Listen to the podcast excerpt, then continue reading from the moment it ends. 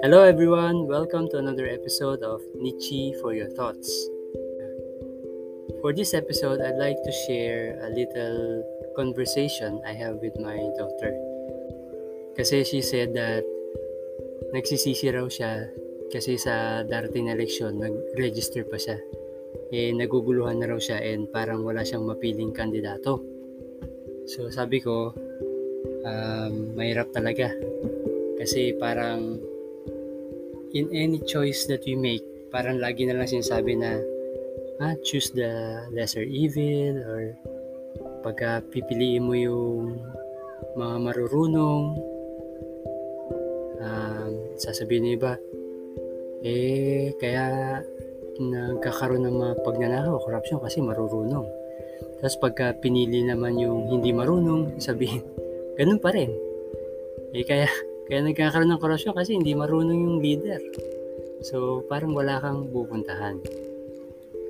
And also, senior ko na sabi ko, I have an issue with the kind of statement na narinig ko minsan. Sabi, uh, let us pray to God to help us choose our next leader.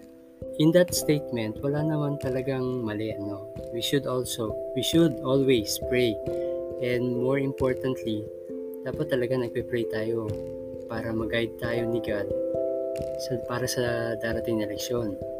Pero parang para sa akin, mas parang mas gusto ko yung statement na let us pray to God para sabihin niya sa atin kung sino ang pinipili niyang leader para sa atin.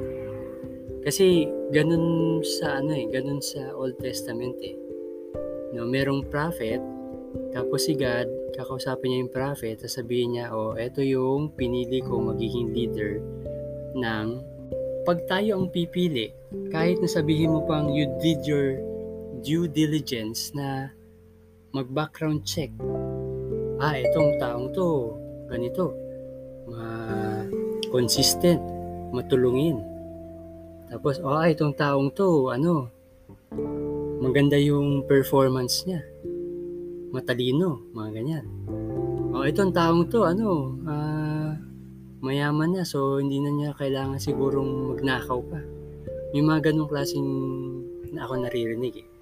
Pero, yun nga yung point ko, na parang, para tayong yung prophet, na, oh, surely, ito na yung pinili ng Diyos. Kasi, magaling, masipag, mabait, mga ganyan. Pero, di ba sabi nga ng, ng Diyos, tumitingin ako sa puso. Bakit? Bakit yung puso? Kasi, uh, mapabasa ninyo sa Bible, no, yung itong si King David, kahit na sabihin natin nag-fail siya kasi na nagkasala siya, he still repented. Nag-repent pa rin naman siya. And in the end, makikita mo na si God mismo, sinabi niya or uh, ang tingin niya kay David is the man who is after my own heart. Yun yung sabi ni God. Kumbaga, si David is the man who is after God's heart. Ano ibig sabihin nun? Ang ibig sabihin nun is ito yung tao na ang habol niya eh kung ano yung gusto ng Diyos. Di ba? Yun naman yung habol niya. Parang wala siyang pake, wapakels siya kung may magalit sa kanya or kung sino man yung uh, magiging kalaban niya as long as ang habol niya is masunod niya ang kagustuhan ng Diyos. Doon.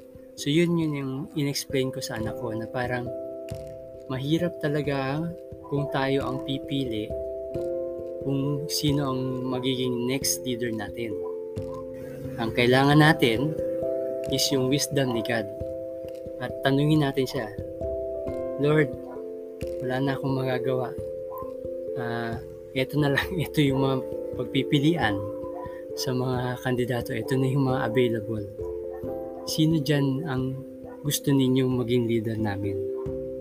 Yun. So, kumbaga parang in a sense, no, parang maging hopeless ka hopeless, uh, actually ako, hopeless na ako eh. Kasi parang wala na, wala na akong mapili eh. Dahil yun nga, di ba? Parang, kung pipili ako ng marunong, eh baka magaling lang din siya magkurakot.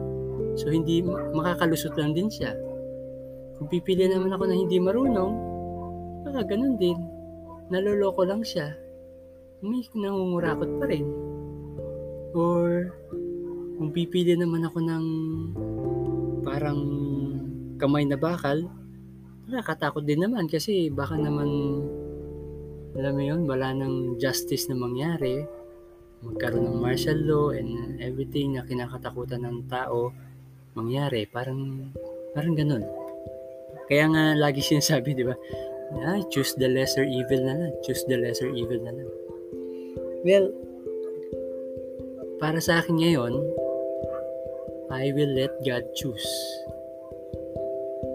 Now, the question is, paano mo malalaman who will God choose? Di ba? Well, based dun sa kwento ni King David, God will surely look at the hearts of all these presidentiables. And God can see kung sino sa kanila is the man who is after God's heart. So bakit ganon? Ang sabi ko kay sa anak ko, sabi ko sa anak ko, bakit yung the man who is after God's heart? Kasi ito logically ko iniisip nila na parang pagka ba ang Diyos may bini inimpress sa heart ng tao na yon gagawin niya ba kahit na sabihin nating It is according to God's will, according to God's teaching sa Bible. Susundin niya ba yon o gagawin niya ba yon kahit na hindi siya popular opinion? So, yun yung isa. And second is, ba, paano naman kung ano, walang credibility, uh, walang ano, walang kagalingan, wal, hindi magaling, hindi marunong, ganyan. Doon, yun yung sinasabi ko na in that person's weakness, yung power ni God ang ma-highlight. Kasi yun yung sabi ni Paul eh. In my weakness, God's strength or God's power is completed. Ibig sabihin kasi, parang hindi dahil sa lakas o kagalingan ng tao, kaya naging successful ang isang bagay. Kumbaga, milagro kasi parang, Hoy, biruin mo, siya lang yun, pero nagawa niya to. O, oh, yun. So, kung pag, pagka ganun kasi, pag inisip mo, no, if that person is not after God's heart, tapos tinulungan niya, tinulungan ng Diyos tong person na to na maging successful yung leadership niya sa Philippines. Paano mangyari? Kaninong glory kanina mapupunta yung glory. Di ba? Kasi kung yung tao na yon ay hindi after sa puso ng Diyos at tinulungan siya ng Diyos para maging successful, umangat ang Pilipinas. So yung glory mapupunta kanino? Dun sa tao na yon. It will not give glory to God.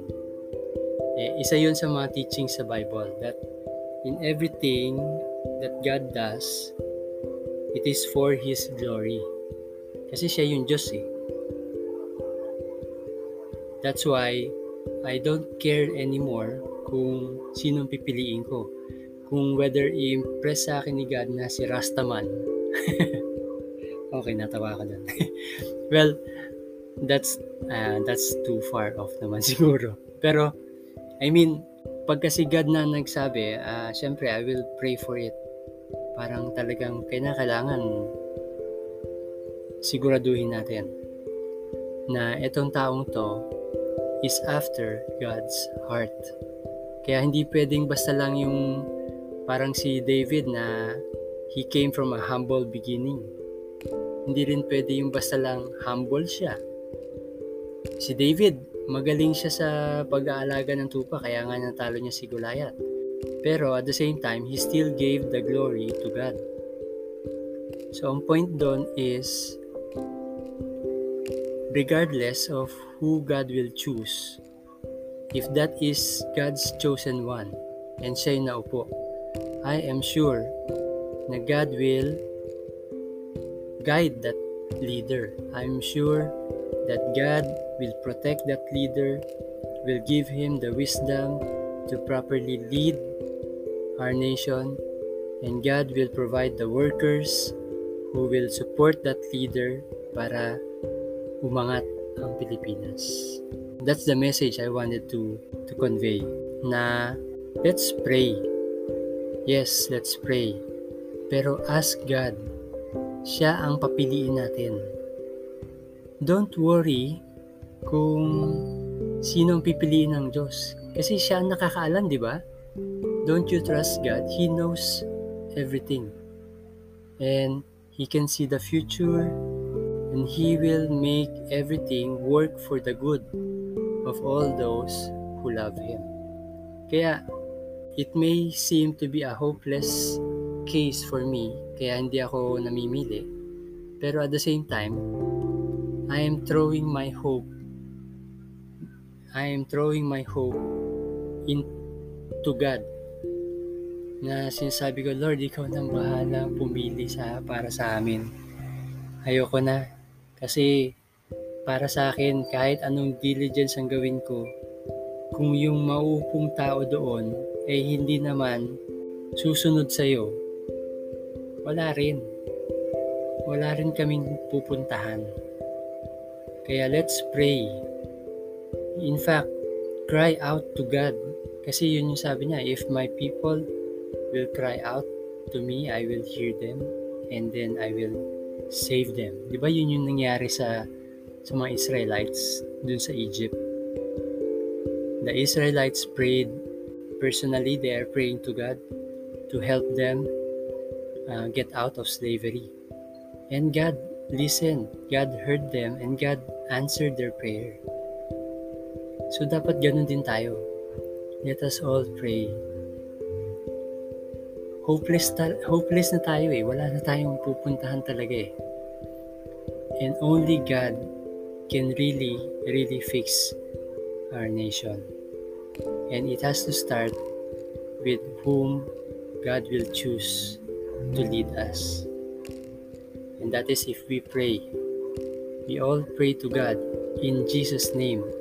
Ask for His wisdom so that we would know kung sino yung gusto niyang maging leader natin. So that's it. I hope na you would agree or at least pray.